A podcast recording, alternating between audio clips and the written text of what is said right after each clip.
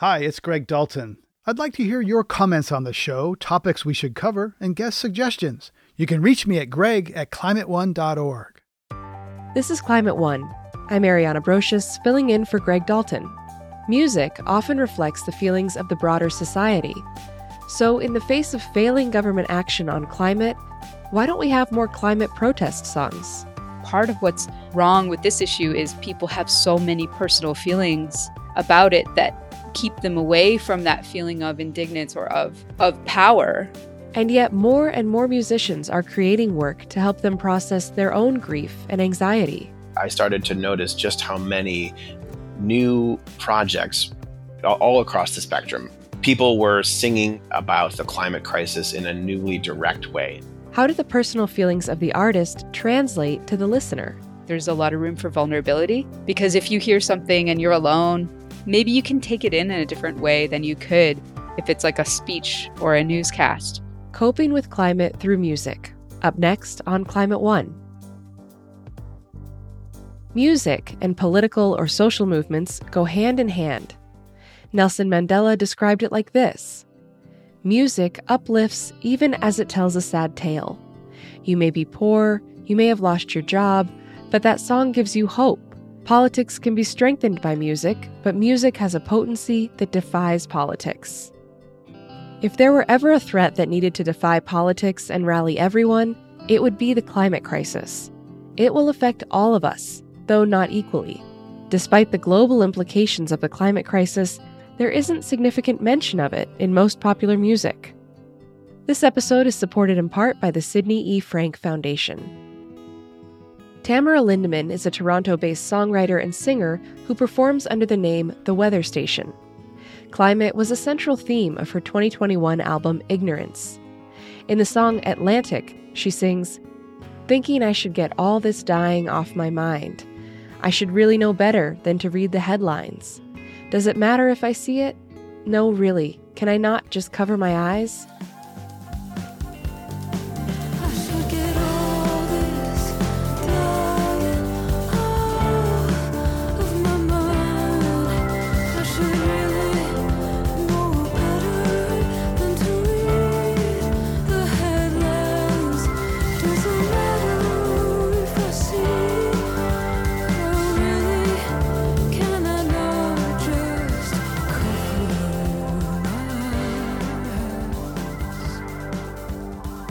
I asked her why the climate crisis can make us want to avoid the news or ignore what's happening.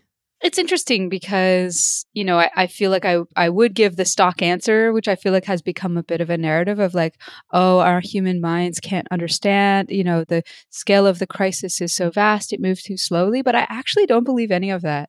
I really don't anymore. I think it's honestly just because, of course, we want to look away from anything dark and heavy, you know, but it's no different than Canadians and, and Americans turning away from the history of genocide or or racism. I mean, it's like we tend to turn away from these frightening realities until something or someone forces us to look. And and I really think that the reason why we turn away from climate is not because we can't understand it. It's just because there isn't enough cultural and social pressure to look. And I think that the other reason is that because for most people, they associate this particular issue with the issue of like individual responsibility and individual action. And because most people live in fossil fuel, you know, powered societies, the cost of looking, most people kind of consider the cost of looking as, if I look at this, then I'll have to Uh, you know, go off the grid and change my entire life. And most people can't do that. They can't afford to. So I think I think that's the other major barrier that stops people from engaging is is this association with, if I look at this, I mean, it's like, I think, I think a lot of Canadians like didn't want to look at genocide and Indigenous issues because we felt that the cost of looking would be, oh, I can't, I can't be Canadian then. Or I can't, you know, that's not what is necessarily asked. It's it's the looking needs to happen first. So I think those are the barriers. That's that's my perspective. But in terms of that song, I mean, I wasn't trying to do anything. I just happened to write it and then be like, that's a real truthful thing that I feel and that I'm acknowledging in this song. And I feel that if I acknowledge my own less than fantastic feelings, everyone else will be able to acknowledge theirs. I think something else I was trying to get at there was the way that previous generations all through human history, no one has had to carry the full knowledge of something like this ever, you know? And that is an element where, you know, holding all of that in our minds is really hard for us as as creatures. Certainly. Yeah. I think that, that there's a lot touching on those things like systemic racism and genocide. Those are other major things that it's easy to look away from or or try to sweep under, as you say, because they're extremely difficult to face, like climate. And I think the personal responsibility aspect is really interesting because, you know, there's kind of different schools of thought. You know, there's on the one hand, Americans certainly and Canadians probably, uh, first world nations have a bigger carbon footprint, have more responsibility than others collectively for contributing to the climate crisis. And yet there are, of course, these major actors, oil companies, uh, and others that have been way more responsible in direct terms for contributing and creating the actual emissions that go into the into the sky. And so I wanted to to visit another song of yours. As I understand, an article about ExxonMobil inspired you to write the song Robber. And let's hear a little bit of it. And then again, we can chat about kind of maybe the, the role of that in terms of the songwriting itself.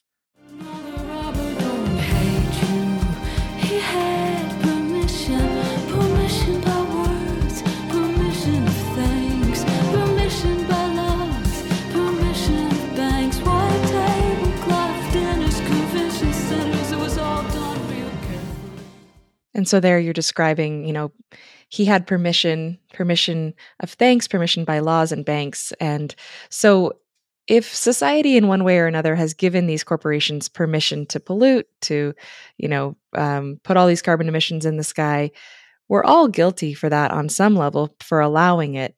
So how do we, how do we handle that? I think like everything's an ecosystem and everything's connected. And I think there are so many ways in which, you know, social licenses granted to people who, you know, for example, work at oil companies. And, you know, that's why a lot of activists argue that we need to revoke their social license. But I think I think that that line, I wasn't necessarily talking about, like, what do we do about it? You know, like, obviously, I have lots of ideas, like, let's cut off oil companies' ability to advertise, to, you know, to trade on the stock market, to, like, you know what I mean? Like, you have to just cut them out of, you know, in every way, shape, and form. But I think that what I was really talking about there is like, why, why is this possible? You know what I mean? Like, why is it allowed at all? You know, and I, and I think, I think what I was talking more about was this idea of a wrongdoer or a villain, you know, and, and who we, who do we think is a bad person? You know, how do we think about these concepts? And like, what I was trying to capture in that song was my own Uh, I guess naivete or like understanding of the world, you know, and how it shifts when you realize like it's not just that everybody wants to drive a car. It's it's that like there are actually people who have committed, you know, genuine acts of not just not doing the, the right thing, but like actively trying to stop the right thing from occurring, right? So I, I was thinking of like, who is that person? And and this idea that that act, you know, as was has been carried out, you know, by so many people like politicians and people at the A P I and people at Exxon, you know, that act is encouraged. It's not just that it's not seen as bad. It's, it's actively encouraged. And, and that's something that like, I, I don't know if I understand or I know how, you know, I know how I myself feel about it, but I think it's, I think it's more a question of like, just what a strange world we live in. How bizarre this story is, really. Right. And I think that there's a growing awareness now and a much greater public awareness of the role of these companies than there used to be, right? So there is less, at least in, among kind of a general population, um, whether that's resulted much in, in any actual actions limiting their social license to operate, you know, arguable. I read that when you were a kid, you had trouble sleeping at night because of climate change, and that some of those heavy emotions actually made you avoid the issue for a time. Can you tell us a little more about that? Yeah. I mean, I don't remember when I when I first heard the words. I mean, global warming was what it was called at the time. But I think my parents told me pretty young, because I do remember being really, really afraid in a, a very child way of this idea of the natural world changing irreparably, you know, or the idea of the seasons changing. And it really did frighten me on a visceral level, as I think it does any child that comes into contact with that idea. I just think for a child of the eighties, maybe I learned about it fairly young. Um, but yeah, it did keep me up at night. It was it was a very a fear that I couldn't manage. And then yeah, through my life, I think like many people of my generation, it's it's been an off and on experience, right? You go through a phase where you're thinking about it a lot, and then you go through a phase where you're not. And part of, for me, really coming to terms with facing the climate crisis as it truly is and will be, part of that was looking at my own life and the ways in which, you know, f- through chunks of my adult life, I had uh, sort of hidden from that knowledge or, or hidden myself from it, because I didn't want to think about it. And I, I talk about that a lot because I think that's a very common experience. And I think it's what probably most people are doing day to day. And I always contrast and think of, you know, our response to the the COVID pandemic, which which here in Canada has been very robust and common sense and scientific. And, and the average adult I know is constantly thinking about COVID nineteen and the pandemic and what's going to happen next and what's happening and what legislation is occurring. And and yet most people I know are not thinking about climate at all. So I think when I look back on my history of avoiding those news articles, I, I as I say, I bring it up because I think it's very common. I want to ask, you know, did did your parents have good tools to help you navigate that? And I don't I don't mean so much their parenting style or anything, just that it's overwhelming for adults as well as kids. And I'm wondering if, did those discussions with your parents maybe change as you grew older and had a, a slightly, you know, older understanding of what global warming or climate change meant?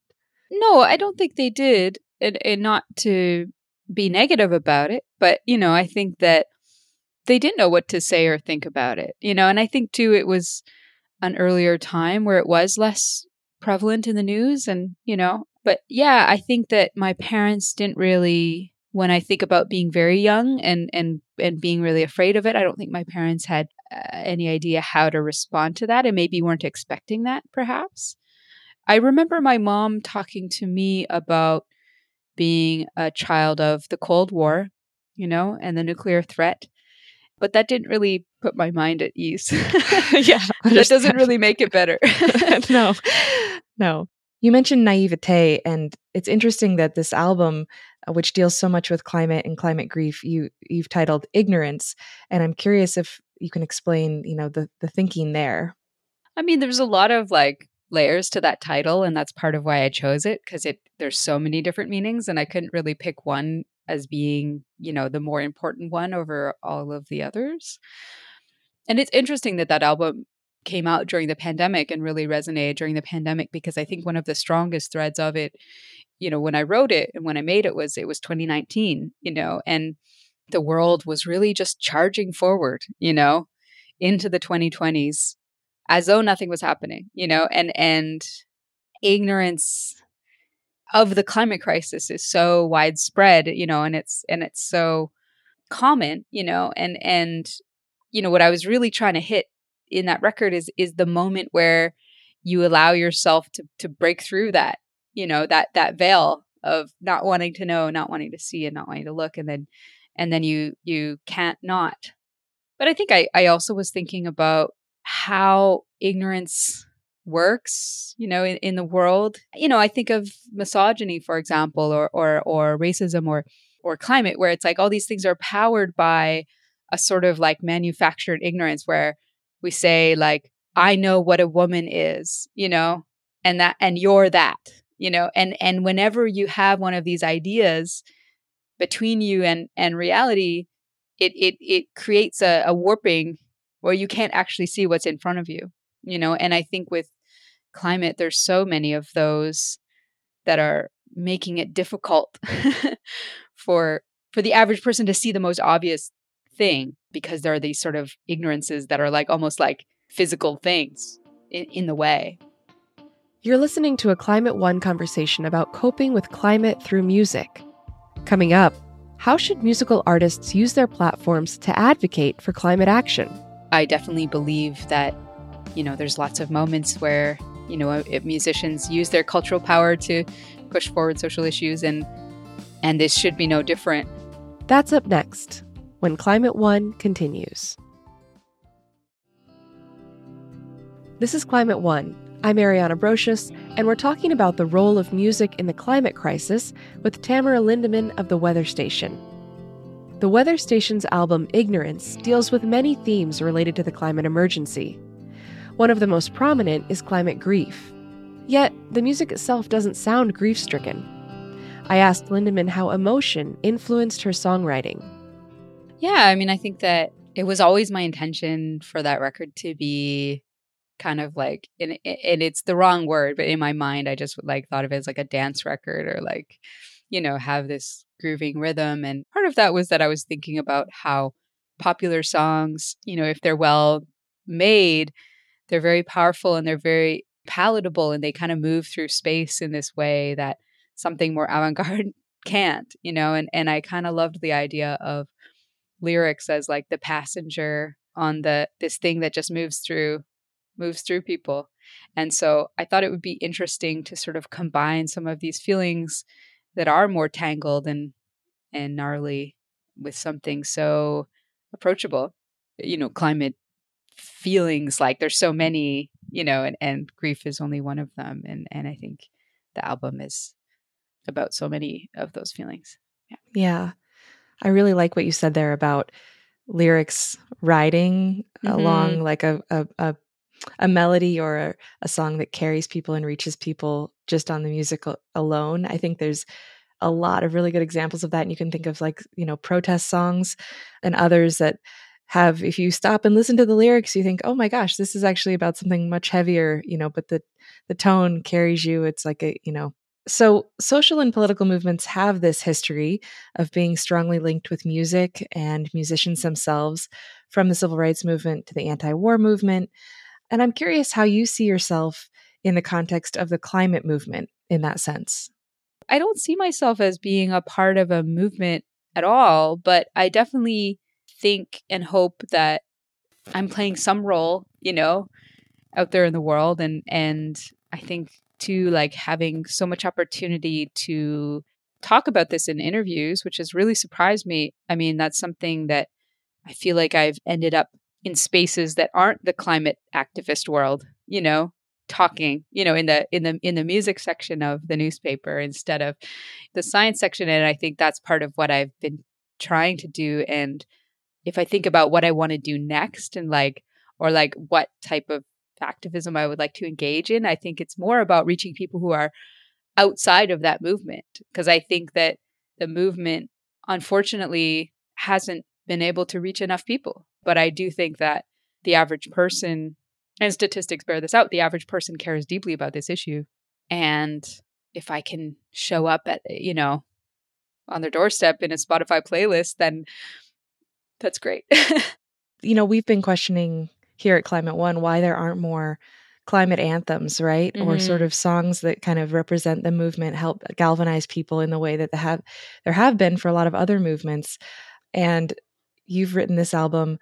I'm curious where you would place music along the spectrum of climate action, you know, from things like self-expression to actually encouraging others to act more directly.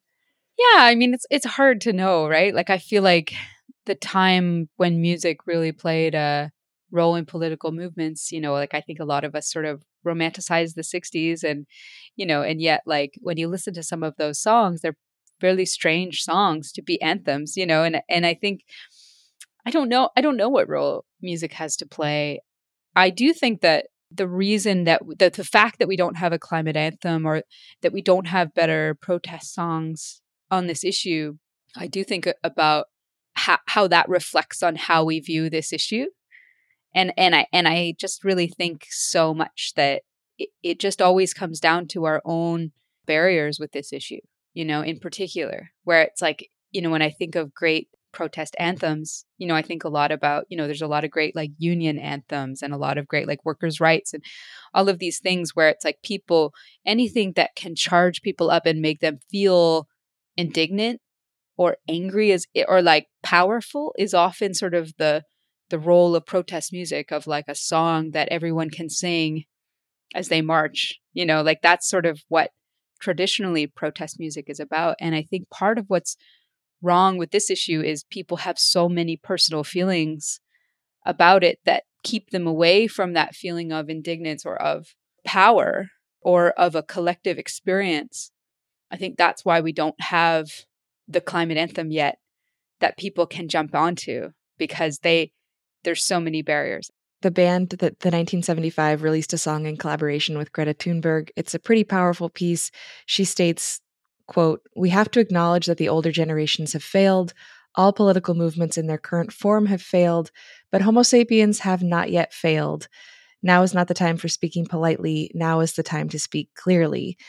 And after recording that collaboration, the lead singer of the nineteen seventy-five said other artists didn't want to do it, didn't want to record this collaboration with her, bigger artists than his group. Uh, so why do you think that's the case, that something like partnering with someone who's been such a leader in the movement didn't appeal to bands that have maybe bigger stature? That's interesting. I mean, I think it just comes down to, once again, I mean, the the fact that of having a carbon footprint. I mean, I think that, I think most bands probably don't feel that they deserve to collaborate with someone like Greta, you know, because that's always the barrier, right? And and I think that she is such a wonderful uh, speaker and so clear, and she takes no prisoners. I'm sure everyone was just intimidated. And that's, you know, I'm not saying that's right. I'm just saying that's probably what happened. You mean, so obviously touring has a big carbon footprint itself. And a research paper published in Popular Music followed five artists on their tours to track their carbon output. And collectively, they added the carbon equivalent of about twenty flights back and forth from New York to London in a period of six months. I mean, is that what you're talking about, where bands feel their own kind of climate guilt because of the work of touring and what impact that has? Or are there other things you think might be getting in the way of them focusing on climate as a subject? Yeah, that's specifically what I was thinking of, was, was touring. And and obviously, like, it does depend on the band and in what way they're touring. I mean, a van is better than a bus, is better than a plane. But yeah, I'm sure, I'm sure. And, and and I've had plenty of personal conversations with musicians, and that's unanimously what everyone expresses, is that they want to say something about it, but they don't feel that they should because of touring. And yeah, I think that's why I personally am just like, can we let go of that as an idea? Not not to say that emissions are like neutral or even okay, but just like, can we make it so that everyone can be vocal regardless of what they do? Um, but I don't think we're there yet. An open letter was released by the group Extinction Rebellion, covering the hypocrisy that's often discussed when musicians broach the subject of the climate emergency.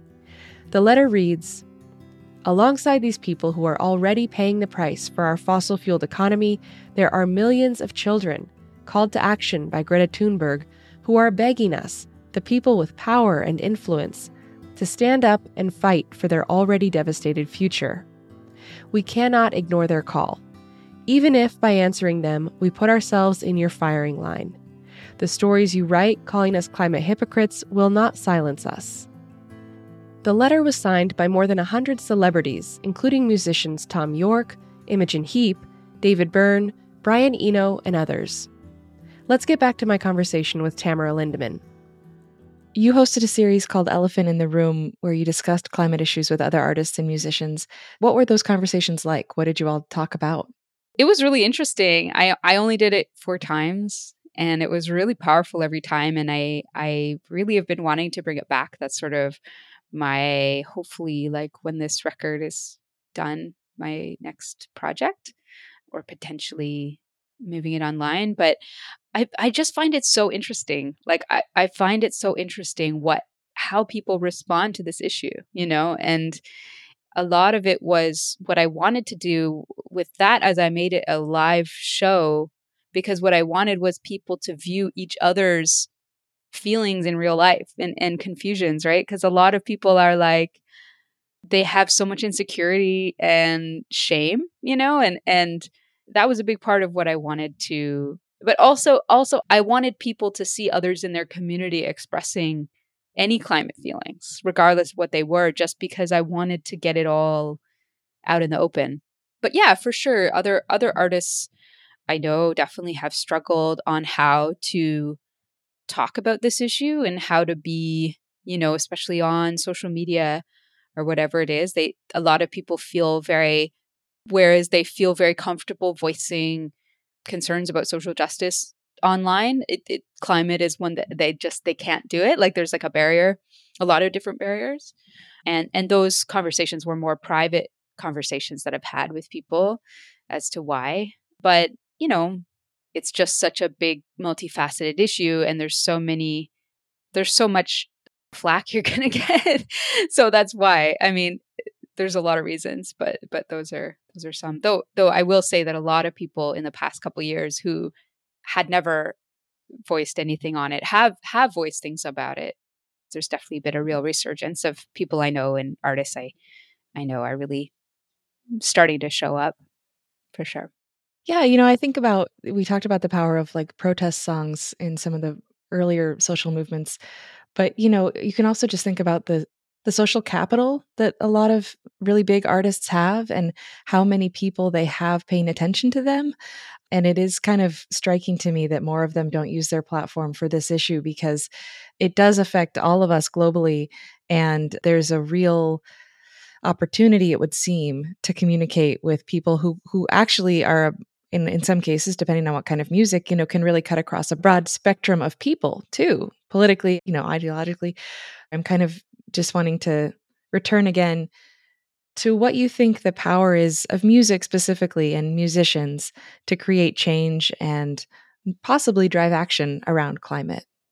Yeah. I mean, I think that it's like almost like two separate powers. Like I think music itself, um, the power of music is, is how intimate it can be. Um, You know, because we listen on headphones, you know, we listen, the the words and music of music goes directly to us and there's no intermediary. And and I think that's a very powerful force. And I can think of so many things in life that I learned through a song, you know, or or I thought I learned through a song. And so I definitely um, believe really strongly in lyrics and and in the intimate relationship between singer and listener. I think there's a lot of room for vulnerability, because if you hear something and you're alone, maybe you can take it in in a different way than you could if it's like a speech or a newscast. You know, so I think that as time goes on and people are beginning to write more about climate um, in music, I, I do have hope that that will, you know, maybe a song might get through somewhere where like a, a speech could not, you know, because it's so intimate. And I think that, but I think that music, you know, ultimately, like it has to, it's an emotional medium. It has to talk to the emotions. And so I, I think it's like finding where the emotions are that need to be witnessed is like the interesting part of, if I think about climate music, I guess. And then musicians themselves, like absolutely, uh, musicians have a platform, and especially, you know, big musicians, yeah, have a lot of cultural power.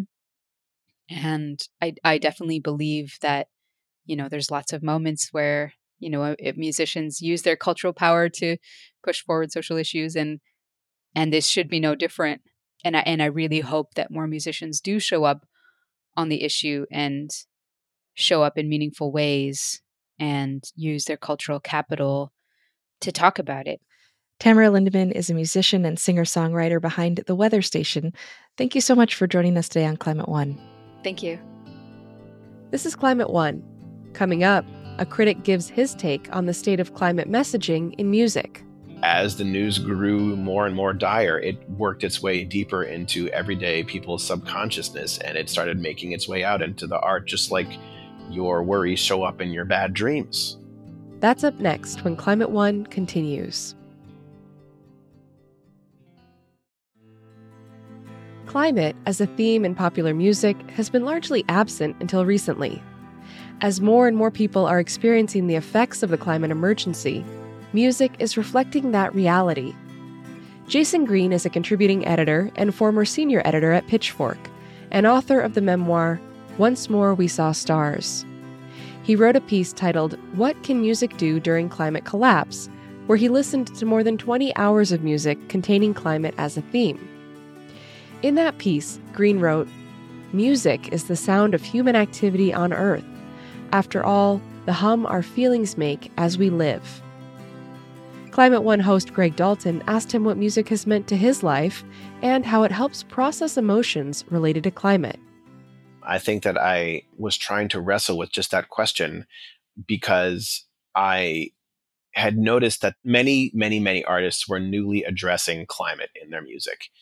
When that sort of thing happens, especially if your job is to listen to, you know, five, ten new albums a week and, you know, think about what it is that you're hearing, it's very noticeable. It happens, it, you know, it might not be as noticeable if you pick up one song, one album, you're listening to this artist, but I started to notice just how many new projects, whether they were commissioned song cycles by string quartets or whether they were albums of rock by singer-songwriter, independent indie rock acts, you know, all across the spectrum.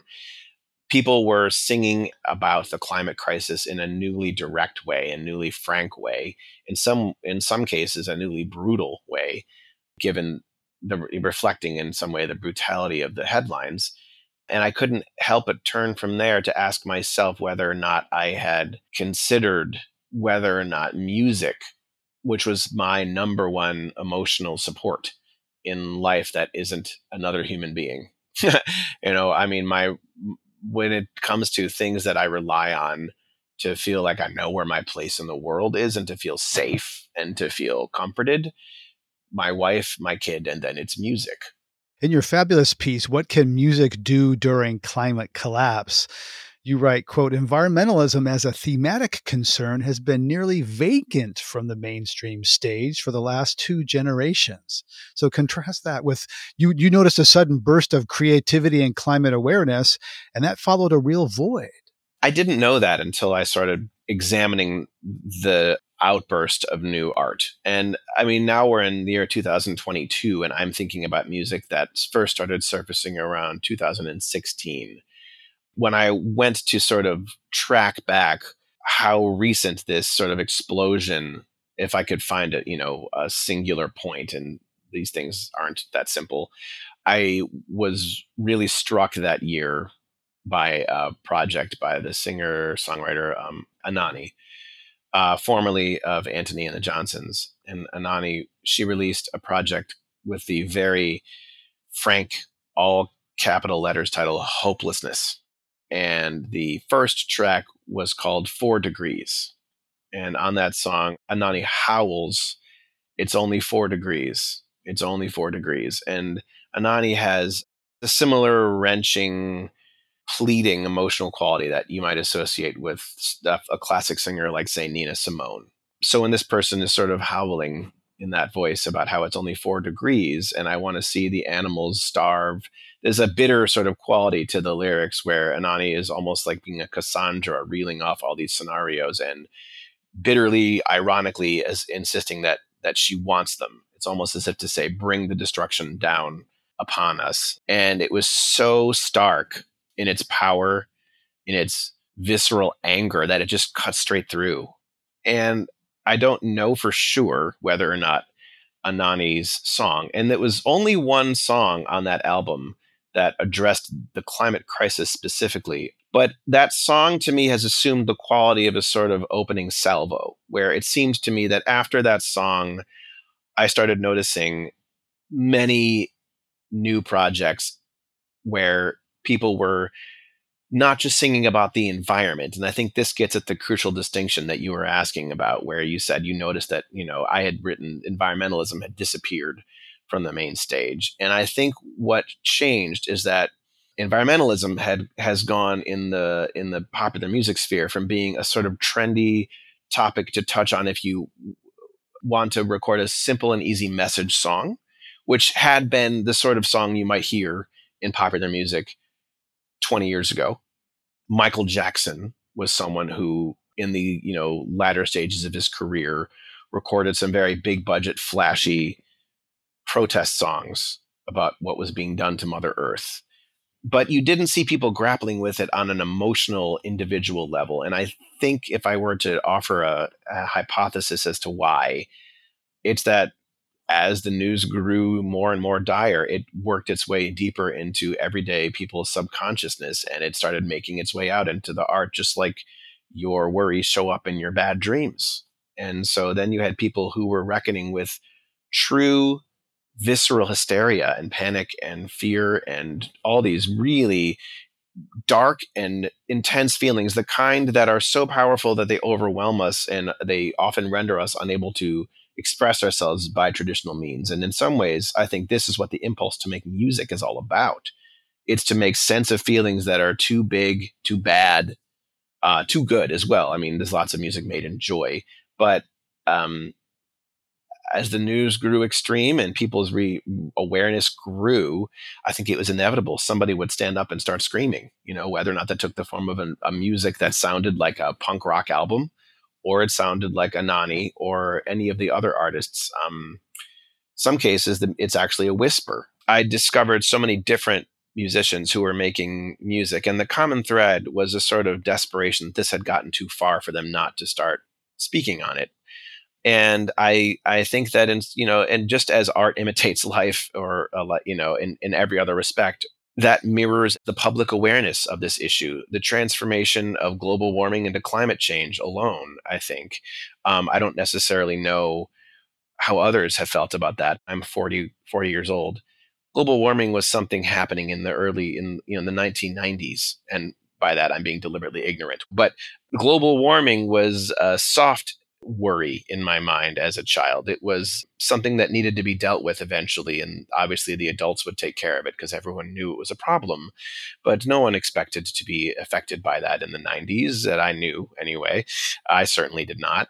And then it became more of an anxiety, but only if you really were the type of person who sought out hard news to read in in, in efforts to inform yourself. And this is the common theme, I think, with everyone you probably speak to about this, is that it was it was just it was easy to ignore. So it, it there's this cultural critical mass that happened, and music captured and reflected that. That's what I think happens with music all of the time, and I, I this firmly how I believe music works. I think it's entirely a response we formulate to the feelings we don't know how to process, and yeah, so that's what I meant when I said that music is the hum our feelings make as we live, because I really believe that's what it is, and we're all feeling pretty bad about what we see. twenty years ago, if you recorded an environmental anthem, you were liable to ha- um, get people rolling their eyes at you for your self-importance, because it was assumed, I think, maybe because of people grandstanding in the, you know, in pops, in like in the pop star world, that if you were just being grandiose and self-important, and, you know, you, people would make jokes about you in the same way that they used to make jokes about Bono, someone who was out, you know, a rock star trying to save the planet. Um, it was, it wasn't, it wasn't a, a, a lingua franca of all of these different genres, as you know, as it sort of is starting to become now. You listen to about twenty hours of music about climate change. What kind of spectrum is there, from, you know, John Denver to, I don't know, you know, protest anthems that are, that are angry and, and want radical punk rock change? It was very clear to me when I looked back that, although as like a mainstream concern, environmentalism had basically disappeared from the, you know, from the stage with Joni Mitchell and Neil Young in some ways. Uh, after that, again, it, you'd get you get the occasional "Beds Are Burning" uh, Midnight Oil song. But what was interesting to me was to sort of go back through the years, uh, what was happening in punk rock, and and we remember and remember that, oh yes, the genre that was all about consumer waste and societal rot and the damage we we do to our environment without without thinking about it and thoughtlessly, is punk rock. That those those are the things that punk rock was born to point out. It was born of those conditions, neglected, you know, urban places and kids who don't have work. And so you had someone like Polystyrene and uh, the band X-Ray Specs, who sang about climbing over mounds and mounds of polystyrene foam. I mean, her name comes from polystyrene, and she named herself that as a sort of ironic tribute. Fugazi sang about burning from the sky, and the Dead Kennedys had songs about toxic waste dumps and about acid rain. So there is an, and then in, in metal, you have an entire genre of uh, metal bands who who choose ecocide or or veganism um, as their you know their rallying cry. Um, I think if you're not a metal listener and you're only familiar with metal from its sort of public awareness, you know, its sort of image, you might not expect that you like a thrash, like a, a full-blown metal band, like a hardcore metal band would be singing about how you shouldn't eat meat. But in fact, it's true that you have many bands basically that adhere to that idea. So the more you look, the more you see that there is a, you know, you just have to trace the through line. One of the emotions underneath this you've you've spoken about is is grief, you know, trying to come to terms with amidst the climate crisis. And you wrote the memoir, Once More We Saw Stars, where you discuss the unfathomable tragedy of losing your daughter. I cried when I read that book about what happened to your Greta. And so connect for us your capacity. I just wonder how that you, I mean, how that hits you if Greta is the iconic young leader of climate, and you lost your Greta. Well, you know, I didn't know who Greta Thunberg was when when my daughter Greta was alive. Uh, my daughter was born on April twenty-seventh, two thousand thirteen, and she died on May seventeenth, two thousand fifteen. So her life was very short.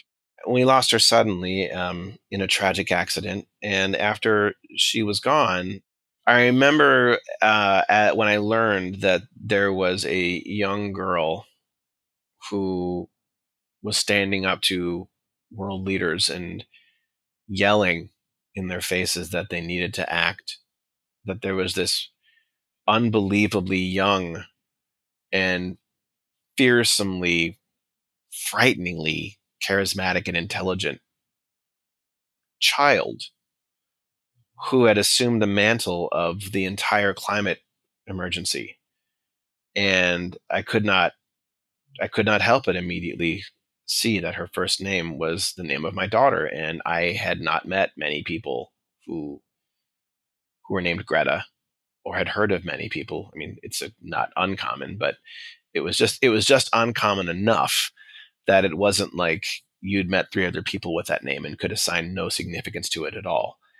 And I didn't entertain the thought at the time, mostly because it felt like a vaguely self-important connection for me to be making between my private loss of my daughter and the climate crisis and this woman, this girl who has no connection to me or to my family in any way, or, you know, but I, but I, I remember um, when she spoke to the, the U N, I believe, and she yelled, "Shame on you." I turned to somebody who knew me well and I said, "If anyone's named Greta, I'm glad it's her."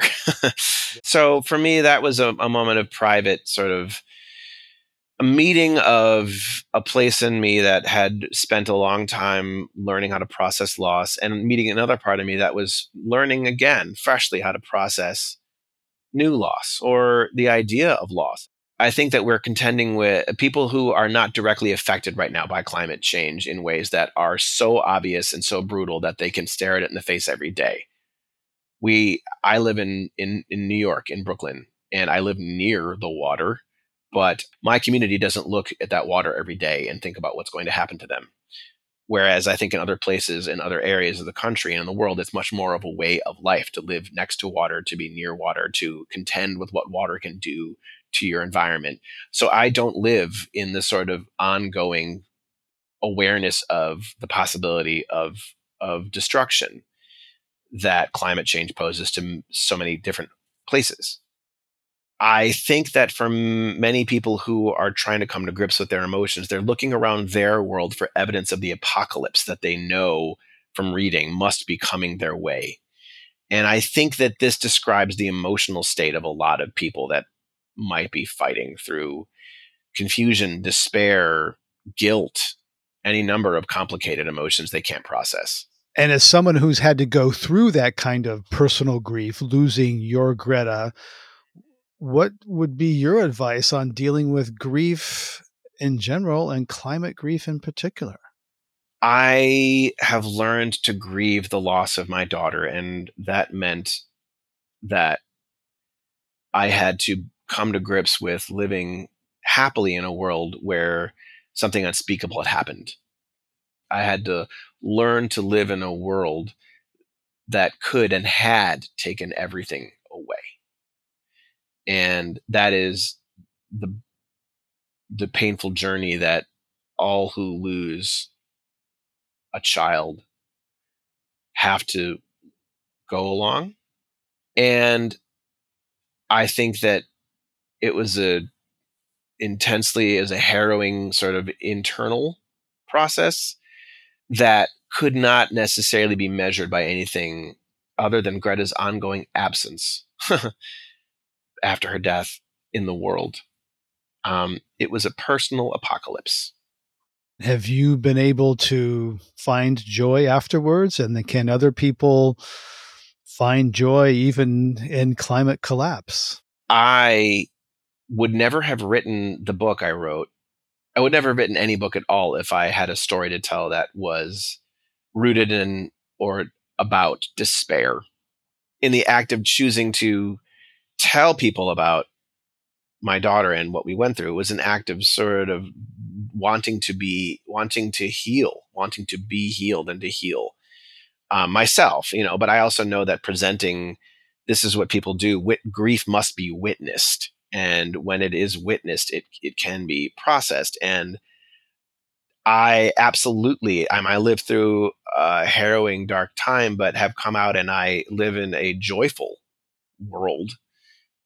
Part of the dissonance of knowing that the planet's in such dire shape is that I I view it from a place of relative abundance and plenty. I've come to learn to enjoy beautiful days and sunny days and say, yes, there can be beauty r- yes. right here, right now, even though I know the climate collapse is happening and the sixth great extinction is happening and all these things are happening. Uh, in some ways, if we take this yeah. opportunity presented to us, we can en- embrace and enjoy the things that we might have otherwise taken for granted because we know that they're they're fleeting or or or um or yeah. disappearing. So yeah, I mean, you know. Absolutely true. And um, I think that I had to face my anger and my despair in order to be able to process my grief at having lost Greta and to move on with my life. And I think in order to process and move on with my fear around the climate collapse, I it's the same process, you know, and I have to, can you name your fear? You know, if you are feeling, when I'm feeling overwhelmed by fear, um, it is helpful to be reminded that I should probably name my fear. And by doing that, I take it out of the realm of the unnameable and into the nameable. And I think that that's a really powerful tactic for, for dealing. And yes, um, it also makes you help be able to enjoy. When you face your fears, you let go of them for a moment and you get to be, you get to enjoy the experience of your life again. Um, this is what persistent fear and anxiety can do. They can rob you of your ability to enjoy sunny days. It speaks again to the insane abundance and rel- and prosperity through which I have lived, that this feeling is so completely foreign and unfamiliar, and that I am being forced to reckon with what millennia of humans have had to live with every day of their lives. Right, and that naming is very powerful, and oftentimes music give voice to those uh, things. Uh, how do you think climate will be represented in music going forward as the climate crisis continues to hit people in more obvious and accelerating ways? I have always felt, and I do believe, that music is not a great container for political statements. You can put them in, but they leak out the minute you give them to somebody. You, you can't believe that they're going to receive the message that you loaded in there, like a mess, like a you know, like a message in a bottle, because music is so personal. It speaks to that person. You're not there with them when they're hearing it. You're not in the room with them, and you can't control their reaction or how they interpret it. Right. So, I have always thought that it's a leaky container for things like ethics or morals or or political messages. But I think it's an it's the most effective one we have for speaking to our feelings and mourning and and um, I mean, what is music for if not for remembrance and mourning? It's for celebration, remembrance, and mourning. Um, those are the three things that we've turned to music for. And I think that in some ways, the way music will respond to the climate crisis is the way it responds to all crisis, in the language of personal loss, in the language of defiant hope. Uh, think about the way that music has, you know, worked in other times of great upheaval. Think about the way that music responded to the civil rights crisis, you know, uh, the, the civil rights movement and the, you know, and um, decades of injustice. The music that spoke most powerfully, say Sam Cooke, "A Change Is Gonna Come." That is a song of personal anguish. That's an anthem, not because it was a song about wrong being done and action that needed to be taken, but it was one person's impossibly massive sounding yearning for better times. And I think that that's the same sort of way that musicians will respond to the climate crisis. It's with their humanity. And in some ways, it's the only way to be reminded of what it is that we stand to lose. Jason Green is a music critic, editor, and author of the memoir, Once More We Saw Stars. It's a very touching tribute uh, to your daughter, Greta. Thank you, Jason, for coming on Climate One and sharing your story. Thank you so very much for inviting me. On this Climate One, we've been talking about coping with the climate crisis through music. This episode was supported in part by the Sydney E. Frank Foundation. Climate One's empowering conversations connect all aspects of the climate emergency. To hear more, subscribe to our podcast wherever you get your pods. Talking about climate can be hard, but it's critical to address the transitions we need to make in all parts of society. Please help us get more people talking about climate by giving us a rating or a review on Apple, or by telling your friend about our show. Brad Marshland is our senior producer. Our producers and audio editors are Austin Colon and me, Ariana Brocious. Our team also includes Steve Fox and Sarah Catherine Coxon. Our theme music was composed by George Young and arranged by Matt Wilcox. Gloria Duffy is C E O of the Commonwealth Club of California, the nonprofit and nonpartisan forum where our program originates. Our host and executive producer, Greg Dalton, will be back next week. Thanks for listening.